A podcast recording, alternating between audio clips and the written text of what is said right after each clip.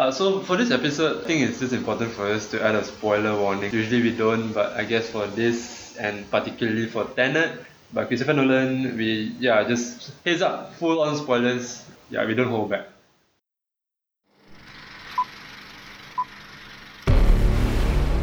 All I have for you is a word. Tenet. It'll open the right doors, some of the wrong ones too.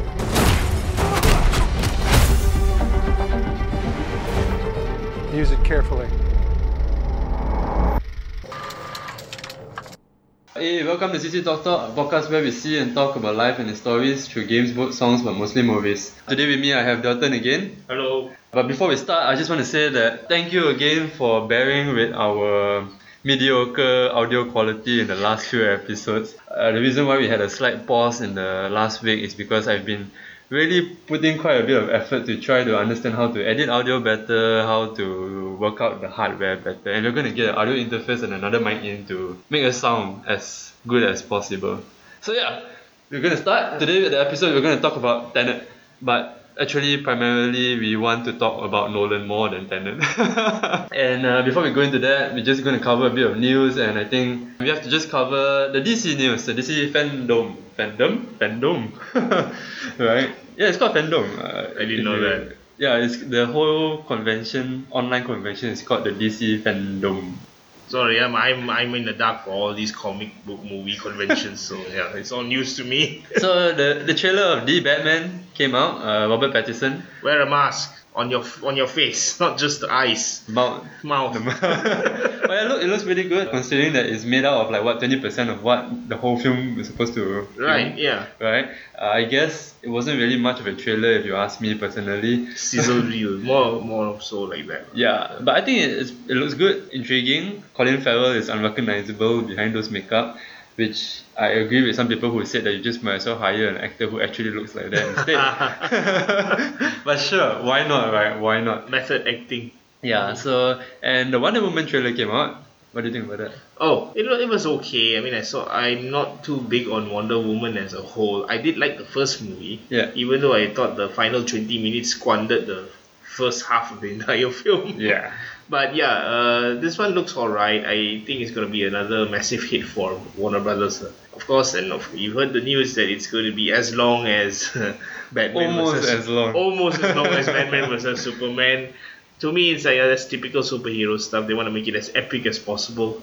But yeah, again, we'll see. I, I have a huge question. If you're a DC fan, someone please explain to me the power levels here because I'm really confused how she, Wonder Woman, requires a full golden kick ass armor to fight Cheetah. because if I'm not mistaken, through the games I've played and the few DC comics I've read, Cheetah isn't the most powerful of bad guys. lah.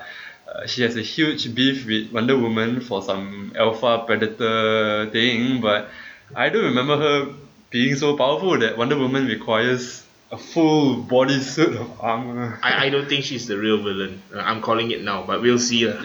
but yeah, that's just one small thing. And I guess we have to talk about the Snyder Cut. oh, it's uh, gonna be four hours long, split into four episodes, right? Yes. And exclusively on HBO Max. yes. Dalton here called this about a year ago in a conversation that we had. He said that he told me to watch out. The Snyder Cut will be capped and will be released for HBO, HBO Max's grand launch. yeah, it's part of a whole marketing thing because the whole streaming wars. We got Amazon, we got Netflix, which are the kingpins at this point, and now Disney Plus, Yeah. soon to arrive uh, at our shores, and our HBO Max. so of course, Warner Brothers needs some big new event to basically make this thing solid. So there you go, the And Snyder Cut. What better way? I mean, everyone has been asking for it, I guess, and this is a very smart move, lah, if you think about course, marketing. course. And all, and yeah, uh, more props to uh, Warner Brothers to actually release Zack Snyder's complete original vision. I mean, say They what, owe him, man. I know. Say what, say what you will about his the movies he made, like Batman vs Superman, and of course, well, what's Man of Steel.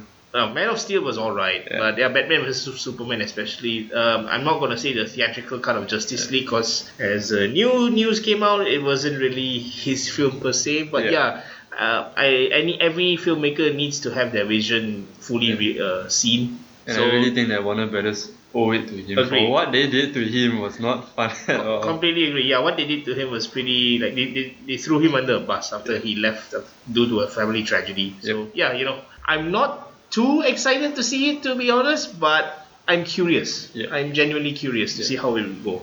I, I really hope for Snyder's sake actually that it will turn out well. Uh, I, Yeah. If it doesn't turn out well, oh my god, all that for like what? Uh, yeah, I don't know. Uh, Darkseid looks okay, I guess. I don't know, but that could be like a pre-final render form. So, well, we'll see. We'll see. It definitely looks like a Snyder movie. well, well, if that doesn't work out, he'll still have Netflix and his zombie trilogy to work out on. no comment on that. So okay, we're done with the news. And now we're going to start with our main part of this episode. And I'm going to, I'm really looking forward to it because I mean, with every Christopher Nolan movie, there's just bound to be a lot of things to talk about. And we both watched Tenet. We risked our lives because we just had to go watch the Grandmasters movie. and I'm just gonna throw it out there that I came out a bit disappointed lah. I just there's no way to hide it. But because it's Nolan, I expected a certain level of filmmaking, and I didn't get it with Tenet. So that's like me throwing it out there at the very beginning. lah. We're gonna break it down, of course. Ouch. what do you think? You watch it as well? I actually enjoyed the movie. I came I came in with zero expectations because I know Nolan. Sometimes I'm not as big as a Nolan fan as a lot of other people Yeah. here, but I respect his craft. Sometimes he can be brilliant, and sometimes he can be infuriating. In this movie, especially, he comes out both at his best and at his worst. Now, what I like about Tenet is that it has this big blockbustery cinematic feel.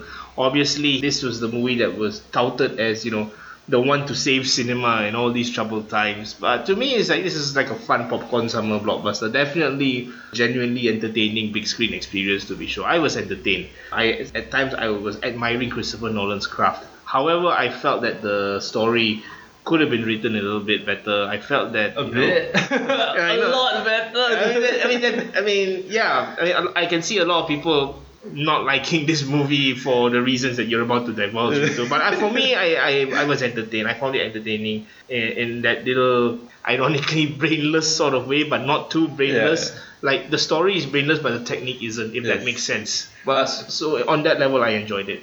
I mean, uh, one thing I have- I have to say, a disclaimer here is that the only reason why I'm so harsh or I'm going to criticize it so much is because I really like his movies. I'm a big fan of his work, especially because of The Prestige, which actually made me started watching a lot more movies. So Hmm. I'm sorry, this criticism comes from a place of love, actually. yeah, I'm sorry, but that's the standards that he's, he has set himself with the films that he's made. lah. Yeah, and like what Dalton said, technically, Tenet was amazing, lah, I have to Yeah, say. stupendous. Uh, non CGI shots of planes crashing into buildings and all that. Like a fist fight that moves backward and forwards at the same time is Mhm. pretty cool. The behind the scenes would be really nice to watch. Oh yeah, definitely. I'd love to see the making of this movie just to see how some of the shots were achieved. Some of the shots are actually genu- genuinely incredible to see. Especially the part where the building blows up. Yeah, the building rebuilds. rebuilds itself and then blows up again. so, so I'm like, how the hell did they achieve that shot? I need to see it, you know. And it's, because I saw it in IMAX, I'm like, wow, that's actually quite a clever trick Nolan pulled off. So yeah, so technically that movie is is good. There's no doubt, lah. I think. it's a Uh, technical marvel, but of course, a lot of people will uh, disagree with the sound mix, which you'll get into later. Yeah, so since he brought that up, I'm gonna. My very big uh, beef with the movie is that the sound mix is horrible. uh, everyone sounds like Bane in Dark Knight Rises, and that's a bad thing, with or without the mask. Okay, it's really bad. I'm not saying that the soundtrack is bad. I'm saying the sound mix is bad. Right. The right. soundtrack is fine. I'm actually I'm pretty interested in it, and then it plays backwards and forward also. Oh, Göransson, his Göransson's work is great. I think he could make a he could be like the new Hans Zimmer. But anyways, you were saying. Yeah, so the sound mix is bad. Problem here is that it plays when the characters are talking. And you know, if you watch a Nolan film, the soundtrack is booming and it's, Right. it's just overwhelming. I'm actually fine with that. I love it. Like Interstellar, I love it. But the problem here is that he doesn't use it during only the action sequences. He uses it when they're talking about the concept and ideas of time travel and all that. And it doesn't help that the, direct- the actors are mostly wearing masks or they're mumbling and talking really fast. and half the time I couldn't catch what they were saying. Uh, and I'm not the only one who has been complaining. We I've been checking out like other reviewers and all, and it's quite a a known issue with Tenet lah. I really have a big problem with this. Not not just with Tenet. I think all of Nolan's films ever since Dark Knight Rises Yeah. have the have that issue of sounding too loud than they sh- actually should. Interstellar, I know you you love Interstellar, but one of the my main issues with Interstellar was actually the sound. To be honest, because you know Hans Zimmer and his uh, tendency to have big, create big, loud, bombastic music in Interstellar. That extended organ key Yep. nearly deafened me because I saw it in the Navy Pier IMAX theater in Chicago. So that's like the best sound system imaginable. Nearly deafened me. Yeah. like, oh, good lord, that's loud, you know? It, the the voices in Tenet right were cracking the IMAX speakers. Why why even? I don't understand. Really? Not kidding, man. I can hear the speakers crackling. oh my god. Those scenes where they're wearing a mask, that gas mask, and they're talking through it. Hmm. So I think he did what he did with Bane, where to compensate the muffled voices, he increased the volume of the voices in the mask, and because of that, and it's competing with the the overwhelming soundtrack. Everything adds up. It's just a horrible sound mix experience, man. And I don't get it. I, I can't accept that. Oh, if they're going to say that because they're talking through a mask or talking through a, a speaker or walkie-talkie, and that's muffling the voice, and if that's their excuse, I can't accept it because other movies has done it. You know, uh, like they're in a helicopter and then they're talking through that helmet. the head the headpiece. yeah. Yeah. And it sounds perfectly clear even though you have the helicopter. I mean, it makes sense because they're wearing a headpiece and then you can hear them clearly. But this one, Same thing. Mm. And they're communicating through mask, which means that they have a receiver in their mask. That's how do you communicate. You see. I, I did not have a similar issue with yours at my screening. For, to me, it sound it, yes, it did sounded loud and sometimes a bit overbearing at times. But I did not have that issue where you mentioned like the voices were too muffled or the Just voices were crackling. I, I don't know whether it's due to the sound mix being incompatible with certain theater halls. No idea. Or whether something so- somebody somewhere screwed up, so I don't know. it really took away from the movie for me. Like the last uh, monologue by the bad the bad guy Sator Sator. oh, Kenneth Branagh. Uh, yeah. Sator lah, whatever. Just, whatever. just call him Gilderoy Lockhart. Sure. so yeah, when he was giving his big villain speech about his grand plan and his Yeah. philosophy about being God and all that, I only heard like half of it, and half the time I'm like, "What are you talking?" And the music is rising because it's the climax of the movie, and I'm like, "No, what are you talking?" And then it's so fast, and the next thing I know, it's all over, and I'm like, "Man, that like, is strange. I don't know. I in my screening the audio was very clear. No, so man. th- I don't know. Some some I don't know. I don't know whether people got different decibels or Maybe the projectionist is a big fan of Nolan and Hans Zimmer, and then it's like, oh, Nolan film, dial it up to 11. Shit, me. I certainly hope that is not the case because uh, it's a shame if that were to happen. Yeah, that, that took away quite a lot uh, of the enjoyment of the movie because I was struggling to keep up with the the monologues and the explanation on the Hmm. theories and all, and with the sound just booming behind all the dialogue, it's really hard to enjoy it lah. But okay, enough of the sound mix. Now on to the story. yeah, onto the story and characters. Okay, so we're done technically, it's great. I think we don't have to compliment it enough because yeah, everyone knows how good he can be with that. Mhm. But I guess we start with the characters. Yeah. Like, after the movie, I remember I went back home talking to my wife about the movie, talking about to my friend about the movie, and then we were like, "Hey, it's Neil. Neil is who Robert Pattinson plays." Mhm. So we're like, "Yeah, Neil," and then the main guy, uh, the black guy. I'm sorry, I have to say that, but yeah. Just, just call him Denzel Jr. Yeah, and then were like, hey, what's the guy's name, huh? And then we actually had to Google, and I'm like, shit, me, he doesn't- doesn't, have a name. He's called the protagonist. He literally calls himself the protagonist, and that's what he's credited as. Oh my god. Okay, if there's a purpose to it, right? If he is like a vessel or something, and it's explained in a movie why, like maybe James Bond. Let's say if he does has no name, he's just called 007. Yeah. And that's because he is a spy and he shouldn't have an identity. Code name. Yeah, makes sense. Mm. So if the protagonist, in whatever reason that Nolan can give us, has no name, sure, why not?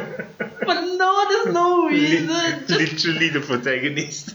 even though if his first name is Potter and his family name is Gurnis, I'm fine with it. Whatever. Uh, but I no, get you. Uh, I, yeah, okay. So that's just a a small issue, small part of a big issue in this. I, I think that was the probably the beginning of seeing Nolan being a bit too obnoxious with his writing. I'm sorry to say, lah, Yeah. but you know he's never really had a like most of the characters that he's written outside of the Dark Knight trilogy and Inception have never really felt deep. I know a lot of people would argue Interstellar would has a lot of character, but I actually did not like Interstellar because of the final 30 minutes. I thought it was very saccharine. Like he didn't really follow through with the character development as in a in a way I thought the potential of the previous two hours set up. But intended, it felt quite hollow the way the characters were written. Yeah. It you you did not really connect with them. I think the closest character that we actually felt like sorry for was uh, Elizabeth Debicki. Cat. Played Cat. Yeah, she Yeah. played Cat. That was the closest thing we actually felt to actual humanity Yeah. in the whole film. You know, because like you said, John David Washington's character, literally the Yeah. protagonist, he's just a placeholder for the audience. He doesn't. There's no reason to relate to him or Yeah. like him or hate him. He just He's just happens, and things happen around him and with him. Oh my god! Like I remember talking to Dalton earlier before we did this. Uh, I couldn't brain and understand why he cares about Cat so much. I why does he care about Cat and his her son so much? I uh, he could have they could have just do a small flashback or snippet at the beginning Right. where he lost his own son or he lost his nephew Or he If- saved someone. yeah or he saved someone or maybe he talks to Neil and he says that I wish I could make a difference to someone instead of the whole world you know something like that I don't know there's so many ways you can explain why he cares about cats so much This is this is where I come in and stress the importance of having cliches because the way I see it, Nolan is trying to write uh, the action hero character, but he's trying to avoid the cliches that come with the characters. Like, oh, I have a dark and tragic past. Oh, I, I'm I'm compelled to help out this wife and kid. He just scrubs that all away. He's like, oh, I'm just helping you out. Know? So it's like, if what? your movie has no time for character development and you rely on cliche, I think it's fine because Right. you just need to throw something for people to hook on to and then okay Yeah. let's I, I don't go mind. I don't mind cliches. Just do them well. Yeah. that's it. you know? Correct. Man, it's bad. And I think the best character uh, emotionally would be uh, Elizabeth Debicki's character Cat. Yeah. But I have a huge issue with how she's introduced to the movie. That, that Okay. whole convoluted plot about her, she bought a pirated painting and then that's used against her to hold her ransom against her son. Oh my god! And then and then Washington, the main character, the protagonist, has to go and find that painting just to meet up with her, just to meet up with him. I mean, that is easily ten minutes of the movie, which could be used to elaborate more on the plot and the characters. So, oh my gosh, I I don't know Yeah. about the characters, man. It was a little bit drawn out, I had to say, for that, that segment. Yeah. I, I didn't really dislike it as much as you did, but I felt like, yeah, this could have been trimmed off by a few minutes. I, I- I'm sorry, but uh, again, another disclaimer is because I, I'm a writer and I'm actually struggling to write my own novel. So when I see big budget million dollar movies being written this way and me over here struggling to write a, this, a plot that makes sense, right, I, I find it really hard to accept because there are so many writers out there who are struggling to get a job and I'm pretty sure they can do a better job than what Tenet did with the characters. And it's just so sad to see. I feel like Jonathan Nolan, right? Yeah. Yeah, that's Christopher Nolan's brother, who he used to work with up to Inception or Interstellar. Up to, I think, Interstellar. if I'm not- Yeah. Is it? Anyway, mistaken, anyway, yeah. at one point the brother stopped working with Nolan uh, on good reasons, and since then his character started to feel very hollow, like what Yeah. you said. And I cannot with Tenet, I cannot with the characters. There's no development. There's no reason to like them or hate them. You can't relate to them in any way, Mhm. uh, and because of that, the stakes at the end didn't didn't hit me as much. Uh, like whereas in his previous movies, uh, even in Interstellar, which is really a space epic, Mhm. or Inception, which is an epic, uh, the characters have you have something to latch on, like, at least. Like Inception with Leonardo DiCaprio's character.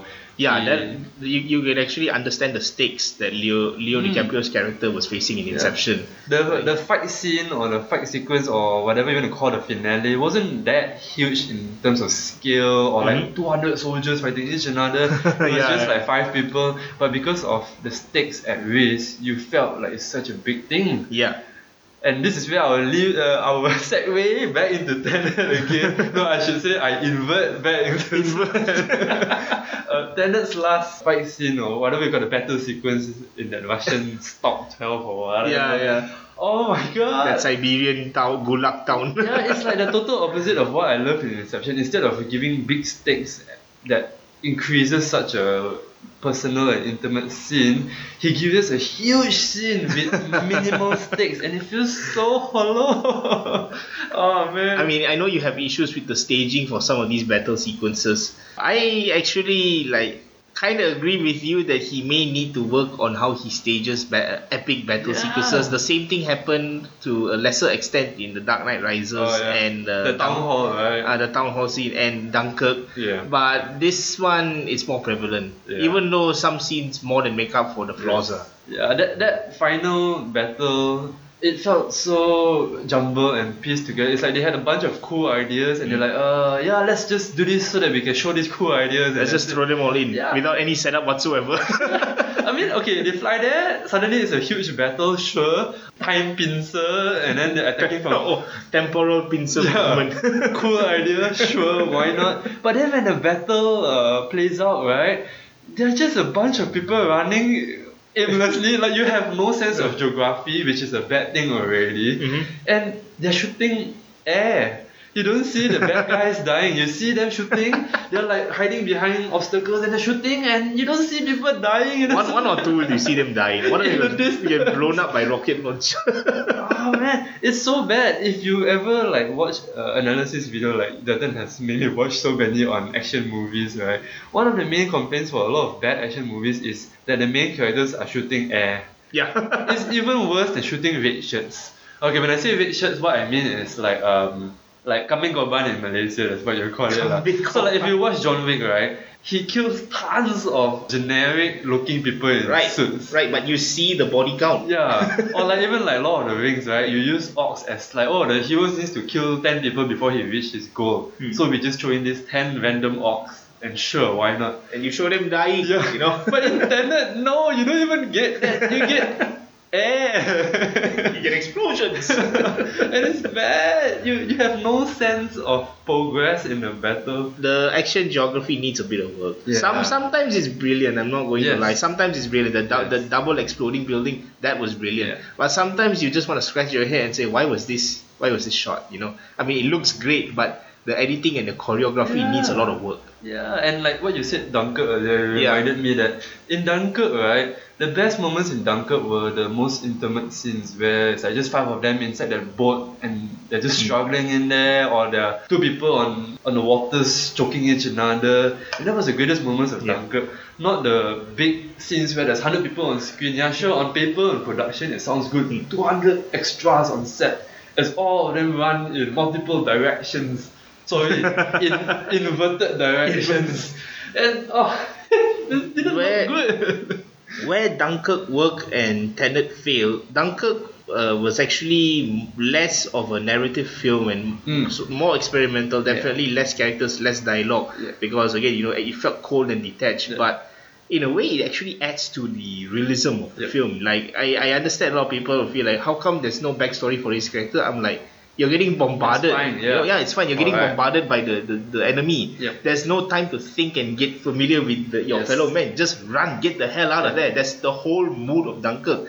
Tenet is basically Nolan trying to dump all this exposition on you, and this is his biggest weakness. He likes to put all this expositionary dialogue onto characters and then just leaves it there without much explanation. done well, okay. Yeah, if it's no done well, like Inception and the Dark Knight trilogy, then yes, you know, by all means, it's great. And the Prestige, like Yeah. you said. But like you can see sometimes Interstellar and now Tenet, like he's getting a bit obnoxious with it. Yeah. Sad to say, like I, I hate to say because I admire Nolan's craft, but you know, ugh, you know. So like like continuing from that right, the the scenes where they are explaining all that time mumbo jumbo time inversion, uh, like the first scene where he's introduced to a time inverted bullet, right? I have a huge issue here where the scientist is explaining to him really technical terms about laws of physics and all that, and then the protagonist is just like, yeah, let's go. no, that, that's that's not how it works. Especially if the the character that you're speaking to is not well versed in what you're talking about.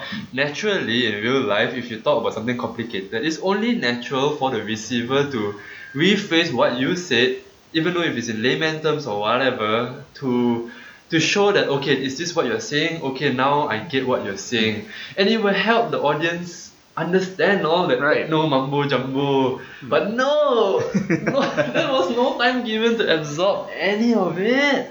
cliche because you have a character in any movie saying uh can you speak in english you know or Yeah, can I- I you get that, I repeat- get- can you repeat that to me in english It's And like then- Pacific Rim. yeah Charlie, the Charlie Hunnam's character, well, he's just he just did that the whole movie.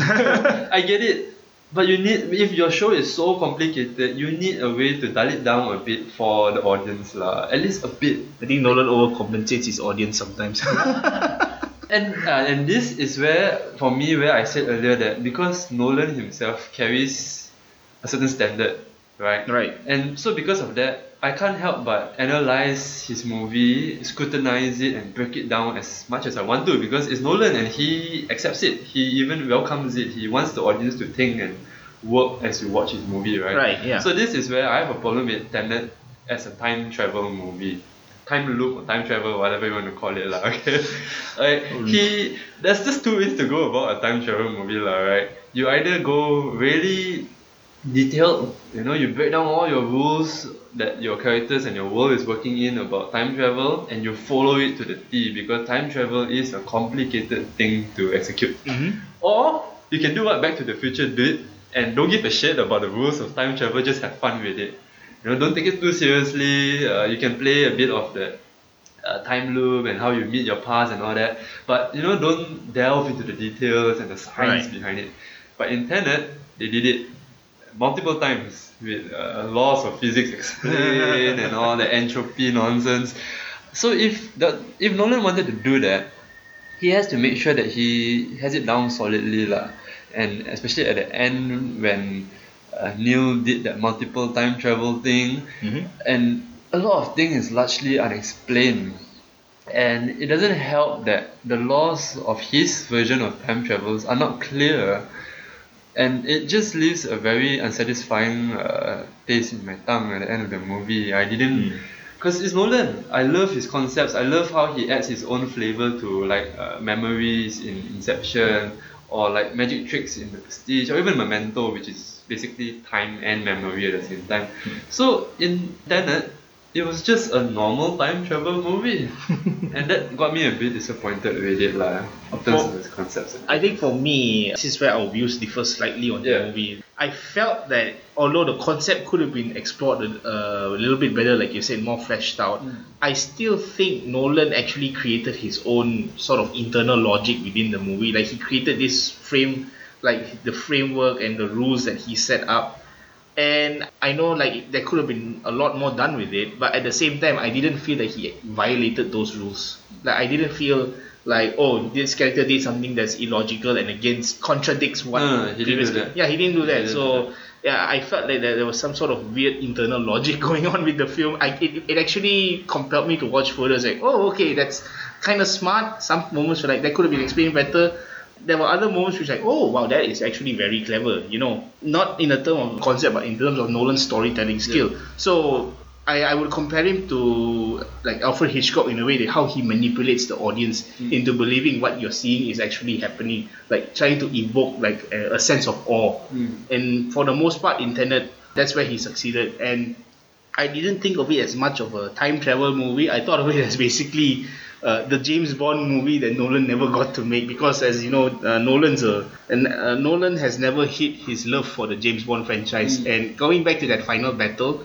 of uh, in, in Tenet, he was actually trying to recreate the final battle of the epic Bond films. Uh, you Only Live Twice, Spy Who Loved Me, and Moonraker Ironically, all three from the same director, Lewis Gilbert. Mm. So he's trying to create this sense of epic skill and oh, oh, raid the final villain's lair, you know, to save the world. So the whole thing is basically James Bond with You time know that you travel. mentioned it, like Inception's final raid at the in the mountains, Yeah. right? Actually, yeah, it's like a Bond film. It, it, it's taken it. off from on Her Majesty's Secret Yeah. Service. It really is a like a love letter to his uh, to James Bond, or at least his audition letter to James Bond. He might have a script written somewhere in case the Bond producers call him up. I don't know. But that's the problem here because of the marketing, whether it's Nolan's choice or the a board.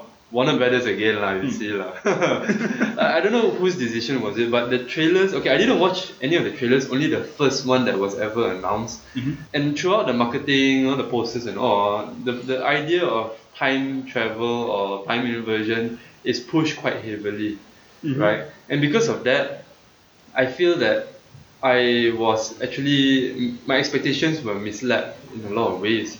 Because if I saw it from your like what you said, view it as a spy thriller, which has time travel in it, I will I think my reaction to it would be actually much better than a time travel movie based in a spy Right, movie. correct. Because I expected so much time play and it's Nolan lah. I mean Right, right. sorry but like I said, his name comes with certain baggages for better or for worse. Mm. And I really expected a huge time thing. And then in the first scene where time travel or time inversion is introduced, it's a time inverted bullet. And personally, when I saw that, I'm like, that's freaking cool. Catching an object moving backwards in time. That's amazing. I was like, in the hall, I was like, oh, this is something I can latch onto and really see going far. So throughout the whole show, I expected like a time inverted gunfight. Like I was telling you earlier, lah, you know, like the, the bad guy is hiding behind a box and then he can't hit the bad guy. But because he shot a bullet uh, behind the box in the future or in the past, and then he time inverts the bullet to hit the guy behind the box. Something like that, something cool, you know. Or he jumps off a bridge and then he time inverts himself back onto the bridge. Like the manipulation of time, and I really expected to see that but no, I didn't get any of it. And that left me, like I said, a bit disappointed that none of the concepts were pushed. And I feel that if he didn't even introduce the idea of time inversion, just take that outright of the movie, just go as a spy time travel movie, I think it would be much better because I wouldn't have like, give me more time inversion. I was just like, okay, cool, time travel, let's go with it. Right. So, man, It, it, it wasn't just James Bond, by the way, that he was channeling. You know, I, I have a strong suspicion that Nolan is actually recreating versions of his favorite 90s movies, like Interstellar. Why not? It was, it was his version of Contact, and now with Tenet, it's basically his version of Timecop. no. Oh. so, yeah, Timecop. When you Timecop was a better movie, Uh, no, Cop is very cheesy. It's very entertaining, but it's very cheesy. But uh, the concepts in, in Tenet is m- much better than Cop, and the action is definitely better executed. But thi- yeah, this definitely feels like a James Bond movie with time travel. I took it on that level. For on that, I really enjoyed it. Well, one last thing I just have to say. if, if I'm going to see Tenet as an action movie, lah, right? Even that, I'm disappointed. Like the, the first trailer showed, I mean, like, even if you avoid all trailers, it's almost impossible not to see the car flipping in reverse in some of the marketing material. So when I saw that, I'm like, yeah, give me like the Matrix highway scene in reverse, and that would be killer. but then when you right. watch the movie, it was just that The one car that flipped backwards. And this is where marketing comes into play. Mm. If the trailers did not show that, it might have been cool. But because the trailers showed you that, you will feel like, oh, that's a teaser to a bigger scene that's going to Mm. come up. But no, that was just it in the scene. It was the, it was the climax. Yeah. So yeah, a lot of trailers do that, especially Ah. nowadays in Hollywood. You sell the big moments. This is why I completely Yeah. even that first trailer, like I completely shut off all like windows to see that trailer. In uh, any chance I get, I have only I've only seen the first trailer and I just block myself off from every single thing. Disappointing, lah, dude. Right. Because Yeah. the the teaser, the first teaser trailer for Interstellar was great. Didn't show anything about the movie. Mhm. Inception was great as well because they showed even they showed big moments. You still had no idea what the hell is gonna happen. Yeah.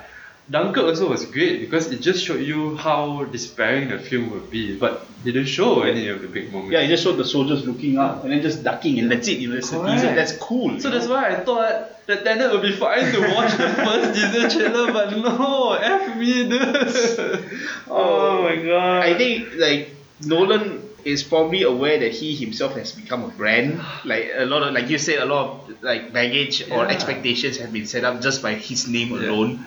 So a lot of film fans, like fans of Nolan, have will, will put Tenet up to a pedestal or at least certain point that when it does come out, where one, okay now it's already out. Yeah. Once it once it released, and now we're getting this lukewarm reception. Uh, I'm not really surprised because the marketing. I, I recently rewatched the trailers again. Yeah. They really dropped the ball on the marketing. Yeah. I went, yeah, I did. I did the same thing, and yes, they dropped the ball. Yeah. That's why we did another podcast uh, with our friend Jeffrey, and in that podcast we talk about things that we wish we did or didn't know about a movie before we watched it. And one of the things that we talk about here is actually about Nolan's name appearing in the movie's marketing. Mm-hmm. Uh, that podcast will be released after this. Uh, it was a bit slow because we have a lot of audio issues with that podcast. lah. So anyway, so there's something that we talk about in that podcast is actually that in the next Nolan movie, it would be really interesting if his name didn't appear in the marketing. Like enough of that. lah. Like, like you said, maybe Nolan himself acknowledges that he is a brand already, right? So maybe for the sake of the audience and himself, don't put that by Christopher Nolan. Yeah. You know, maybe just release the trailer. You can say it's Warner Brothers. You can even say maybe it's by Christopher, because there's so many Christophers out there. I mean, whatever it is. Sometimes some movies don't even say it's by who, right? Yeah. Some movies they don't. So just play the trailer and then let it play, do the marketing, whatever. And then maybe just before the movie starts, when it's released, right, you come out with the word by Christopher Nolan. Imagine the impact you will get. Oh man. Right. Uh, that'd be insane. But yeah, again, going to your point, like to have a director remove his name from marketing, especially like a well-known director, uh, the only time that's ever happened is uh, M Night Shyamalan, and we all know what happened to his career after The Village, especially just Yeah. nosedive, and the last Airbender was like nearly in the coffin. Then when After Earth came out, like oh, Jaden Smith and Will Smith, okay, not bad. Who's the director? No, none of the posters show it. Like only the trailers, uh, you you get to see just a very small Yeah. glimpse at the very end when all the credits come out. It's like directed by M Night Shyamalan. Like oh no, you know, already because his name is already Yes. carrying. Yes. It's not just baggage; he's carrying a stigma. Yeah. So you you see why he opted not to include his name in marketing. The movie ended up being terrible anyways. So like yeah, that you but have Nolan has a good statement. Nolan has a good statement, uh, but I fear that if he continues down this path, he might end up the way Shyamalan did. Yeah. And that's the that's the one thing I really, really do not want to see because Nolan is an exceptional filmmaker. It's, I just wish that he dialed it down on uh, like his own concepts from time to time and just just deliver something straightforward. I want to see him do something like Insomnia again, you know, or even Bond. Let, let, let, let him do the next Bond with the new actor once Daniel Craig leaves. Yeah. Right now we're going to talk. We I really want to just not just talk about Tenet, but talk about Nolan's future. Yeah. in many ways, and like what you said, if he continues on like this, he's gonna M Night Shyamalan himself. right? Shyamalan. I'm sorry, Shyamalan, but uh, I know Shyamalan's on the way up already. yeah, so yeah. we love Glass. Just putting out there. It's just that you know, like everyone knows that he had that downtime. We're, like, we're one of the few people who actually love Glass Yeah. genuinely. So We yeah. really love it. I, I teared at the end of Glass. I really like that show.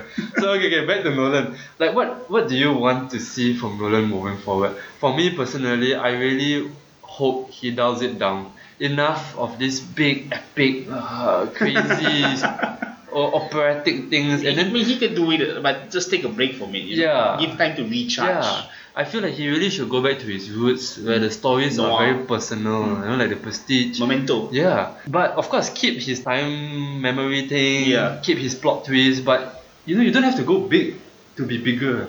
You can go small and then keep it really personal and heartfelt, and it could be as big as any of these operatic I, I think like, going back to Tenet a bit, like Tenet was in a way a culmination, a, a combination of all of the movies Nolan has made in the past. Like you see Memento, The worst parts of it, lah. Both, both the The best, best parts of it stripped off all the heart. then yeah, but yeah, sorry, sorry, sorry. Go ahead. I know, I know. Yeah. Like you say, you know, the memento going backwards and forwards at the Yeah. same time. Literally, we're seeing characters Yeah. going backwards and forwards at the same time. And then, of course, the big scale action from the Dark Knight trilogy, Yeah. concept of time, Interstellar and Inception, Yeah. A Dream Within a Dream, and all that.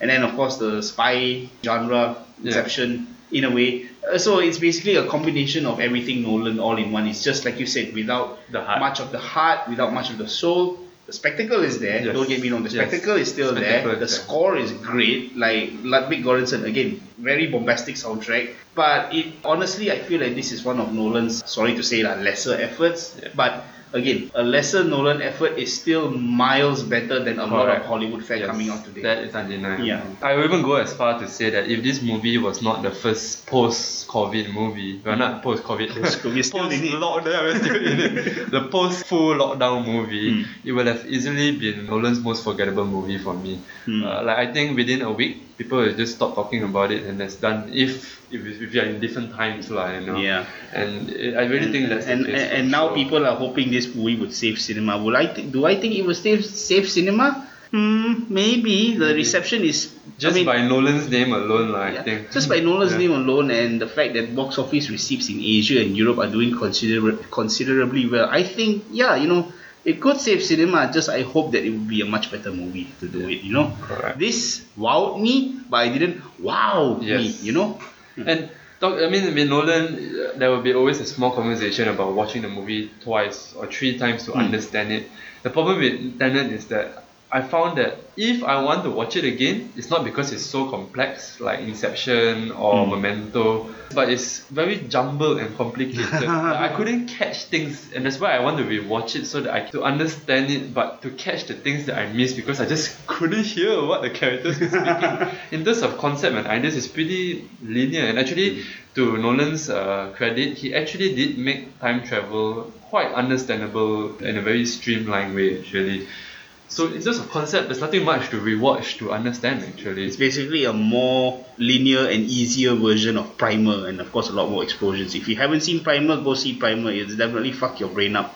Can no problem. you know I'm okay to but uh, yeah, on the note of Tenet, on going back to what you said on not finding it as linear as it should, I okay, this I'm in the minority here, but I actually got everything from the first go. so, agree. so I like understood what was going on. Maybe again the audio mix on your end might be a little bit screwed up, but I like I, it was very clear to me what was going on, which. A lot of people, a lot of my friends ask me, "What's wrong with you? How did you understand it from the first go?" I said, "I just, I just found it very linear." But when they say they don't understand it, right? Did they not understand the concept, or they did not understand what was happening? Both. Some of it did not understand the concept. Because concept. for me, is I did not understand what was happening, not the concept. The concept is perfectly fine. Um, no, I knew what was going on. I, I just I, I knew exactly what was going on and who was doing it and why. I just felt like there was a little bit more reasoning put behind it. You know, like you said, a lot of heart and soul to it. missing the Mm, heart. missing. The characters It- it- lack character. Like it's a technical marvel, but heart and soul wise, pretty shallow. Hmm. Sorry to say, it could heart emotionally, it's about as generic as all the. Not all, lah, I didn't give it all the Marvel blockbusters. Sorry yeah, no, say, some. Marvel ones has a lot. I know, I, like I said, not all the Marvel. lah. DC lah. Not too bad, lah. That's too low already. Oh, that's, that's too low. yeah, I guess that's too low. You're not counting the Dark Knight trilogy, lah, but yeah. Yeah. So okay. Uh, eh, what else do you want to see from uh, Nolan or or hope? I, I want him to tackle a different genre. I mean, yeah, keep the time, like you said, keep the time travel thing. Yeah. But I want to see him try a different genre that's out of his element, like. But Horror. some twist. Horror, like Maybe. he could work Time in horror, travel but horror. Okay, let's say I wanted to say romance comedy, but then romantic horror. I don't really feel it lah. I think that's just too too out there for him. It's but two, maybe two scientists expositioning expositioning against one another about time, and then they fall in love. then you probably get Interstellar in the end. in the end. but it's just funnier. yeah, uh, with comedy lines. comedy.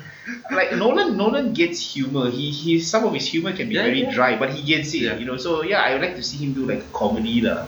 Like horror. not, not rom com lah, but comedy. Horror. I mean, he because he can thriller. do thriller. He can do thriller, yes. So just add a bit of uh, Gore. haunting going on. Not gore lah, haunting lah. Hmm. I don't expect like a conjuring kind of horror, but maybe more of a haunting kind But of a, horror. a time traveling ghost. Maybe, maybe Oh, because man. if you watch um, uh, Haunting on Hill, Hill House, House, yeah. it's actually somewhat a time travel haunting. Oh, Mm, okay. Like the character is haunting herself in the past. If you watch Hmm. the show, the, oh shit, big spoiler there. Holy shit. I think we should add like a spoiler disclaimer, uh, but, but it's too late now. We Yeah. spoiled the whole tenet already. I will, I will add online later. okay. Alright. Well, yeah, I get you. I get what you mean. So yeah, I think, yeah, I think probably could work. Horror could work. Rock comedy would work. I'm not sure about romance. Musical. Uh, no, I don't know. I don't know. That's and, Nolan and musicals are like. The. Greatest Showman 2 by Christopher Nolan. Oh no, no. Starring Hugh Jackman and Hugh Jackman. the prestige. But but but the reverse Hugh Jackman is Ryan Reynolds. oh no. That's the way to go. that is trolling already. Like moving uh, in linear time will be Hugh Jackman and Ryan Reynolds, but then when they're in moving backwards in time, they will flip their roles. oh my god. And that will be the most confusing thing ever. People gotta walk out of theaters, man. mm-hmm. Uh, Uh-huh. But yeah, I like to see him do something different. Maybe fantasy, who knows, you know? Fantasy. Yeah. Yeah. It'll be interesting to see how he tackles fantasy. Maybe. I mean, time travel is a relatively scientific concept, but Yeah. it can apply to fantasy too. So we'll see. I like to see him do like a Sherlock Holmes movie, like an old-fashioned one. Yeah, why not? See how he yeah, that, I think Like- that's perfectly like- fine like- because like he did Prestige. How, how and the Baskervilles or something. That could work, Yeah. you know, That, that'd be fine. or Jack the Ripper. Maybe he do a teenage drama show. I, I, I, don't, know. I don't know about that one. I mean, he can just do like a groundhog time loop thing, but with a teenage drama. about, Might as well do uh, a kids movie with time travel. animation lah. That just do a full animation lah. From a movie with no CGI shots to a full animation. oh no. Like what Roger Rabbit? Oh my goodness. Why not? Space Jam 2 is coming out, so why not? dude? Too vastly. How did we go from Nolan You to know Space what? Jam? Mighty Ducks. Oh no. Holy shit! If Nolan does a Mighty Ducks movie, a sports movie, I would love it. I, I don't know how that's gonna go turn out. Mhm. I, I have no idea how. I absolutely You are can't just throwing the darts, man. Holy shit, Nolan doing Mighty Ducks. Wow. Damn. that. That will be the day. That, that will be the day. Yeah. So yeah, that, that's what we had to talk about uh, Nolan and Tenet. Unless you have anything else you want to. Uh, no, I'm pretty much okay uh, with Tenet at this point. I know we we've already said what we need to say and made our peace. So yeah, just hoping the next Nolan film will be a lot better. lah. Four years wait minimum. Yeah. Four years to wait not to the movie, but just for the trailer to come out. And then we'll probably have to wait another year for, For the, whole movie. marketing train to kick on. Uh, Yeah. So yeah, that disgruntled sigh for me uh, is probably the best way I can. Uh, very disappointed with Tenet lah. Okay, so uh, this is our one last thing for this episode where we just share something, anything, food, uh, the sky, the color of the sun, a movie, a show, whatever, a song, uh, and yeah, we do this every episode. And yeah, you wanna go first? Yeah. Okay, so I'm gonna do. Okay, it's actually both a book and a movie, but because both of them are so loyal to one another, it's very hard to distinguish what one. So the content is actually uh, Silence by Shusaku Endo. First, it was a novel, and then it became two movies. First one was a Japanese movie in 1971, and the second, more faithful adaptation, was in 2016 by Martin Scorsese. That's Yeah. the one that you talk Yeah, about. and to my money, that is the best film of 2016, and the novel is equally as masterful. So the whole, the story basically revolves around this, uh, I believe, Jesuit Catholic priest uh, who is trying to solve the disappearance of his mentor, his and his colleagues' mentor, uh, who went to Japan trying to spread the word of God in, uh, let's say, six, the 1600s, 1700s, and then he just disappeared off the face of the earth. So as he goes there, he realizes there is a big cultural and social political clash between them trying to sow the seeds of their religion against a land where they already have their own set of ideals and beliefs. And then you get this very intellectual, spiritual debate between, you know, who's right and who's wrong, and what right you have to give to, what right do you have to actually uh, spread your own beliefs against a land where they're already set firm on uh, their own beliefs. So it's basically like it's very controversial, Yeah. but it is treated in a very respectful and a respectful manner which allows room for conversation. I have never watched this movie, Mhm. but I have watched Scorsese's masterclass. Mm-hmm. and he spoke about it before about approaching controversial subjects. And just listen to him talk about the movie Silence, right? You could mm-hmm. tell that he himself, as a Christian, he approached the movie in a very he explored his own faith and his own belief of his religion. And it's just amazing lah. Like just listen, listening to Scorsese talk and break it down about this movie, how he he tried to ask questions that some people just don't even dare to ask. It, it was pretty interesting. Oh, uh, yeah, you could definitely see that his passion, his heart and soul poured into this thing more so than any movie that he's made in the past in the past decade, including The Irishman. And I think it's worth mentioning the cast Oh yeah, Great cast. Great cast. Uh, Andrew Garfield, again, his uh, second, already a good road year for him because of Hacksaw Ridge, and he stars in this masterpiece, which is often overlooked. And then there's Adam Driver, Kylo Ren himself, and uh, missing Priest, played by Liam Neeson. in- Qui-Gon Jinn. Qui-Gon uh, no joke is one of his best performances. Like uh, in terms of his entire filmography, people think, oh, he's like Bryan Mills, you know, kick ass in the Taken movies. No, this is a very different Liam Neeson. The, the Liam Neeson we used to love, the acting legend Liam Neeson. but yeah, the whole movie. Uh, it puts you on edge on a spiritual way. You, it puts you in a situation where you think, can I do that? Am I willing to do that for God? Am I willing to uh, not just stick to my own beliefs? Am I willing to forego my beliefs in favor of another? Or am I willing to hide it so much until I cannot bear that pain of uh, spiritual torture anymore? So it's a very difficult film uh, for some people to watch. It's a very tough film. It raises a lot of questions. It also raises a lot of uh, how to say self discovery. It may induce some self discovery in a, in a lot of people. So so I really believe this is one of the few movies that may actually help influence uh, certain life decisions. In a way, it also helps add empathy towards other people with different beliefs, and then you can understand. Okay, so this is where he's coming from. You know, you don't necessarily agree with that person. You see it from their point of view. different perspective Yeah, a different things, perspective, yeah. and then you, you realize that some things they just can't be changed. It's really good because when it comes to religion and something as sensitive as that, Hmm. it's it's very easy for us to just believe in our own beliefs, and that's fine. Yeah. And it's also really difficult to be able to um, put yourself into another belief and see it from how they see it, and to understand and to accept how they see it. I think in this world, like you said, empathy, understanding, if anything that can uh, add to that, it's great. lah. It's just a great effort. Yeah. So I definitely recommend it. It's actually one of the very few movies that I give a perfect score. Again, uh, the title fun. and who? Silence. The title of the book and the movie, Silence. The book is by Shusaku Endo. The the good film adaptation, the American film adaptation, is by Martin Scorsese. my other, my one last thing would be on the opposite side of the spectrum, not so introspective as that. That's really great. I think it's one of the best one last thing we've I've ever heard in uh, so far in the very few that we've done. So for my one last thing, it will be a movie called Sorry to Bother You. Director is Boots Ah. Riley. It's his first movie. Oh yeah. Yeah, so uh, I thought about this because we talked about Tenet and Nolan about movies that shouldn't be spoiled and plot twists. Mhm. Uh, this is a movie that is that falls right under this category.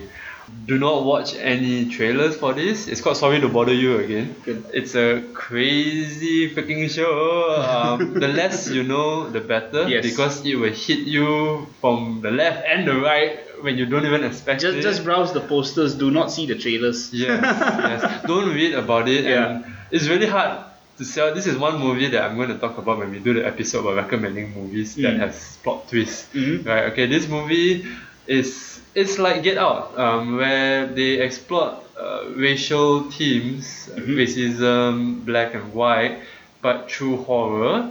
Whereas in Sorry to Bother You, they explore something else in a very quirky, out Cynical there, way. cynical way. and what do they explore? This is why I say don't Google it, don't watch the trailers because part of you as an audience trying to understand what the heck they're trying to talk about in that show is is three quarters the fun of it. lah. Yeah. So uh, I'll put it in a different perspective. I saw this movie in, in your space, in Aminik's space. I went in cold.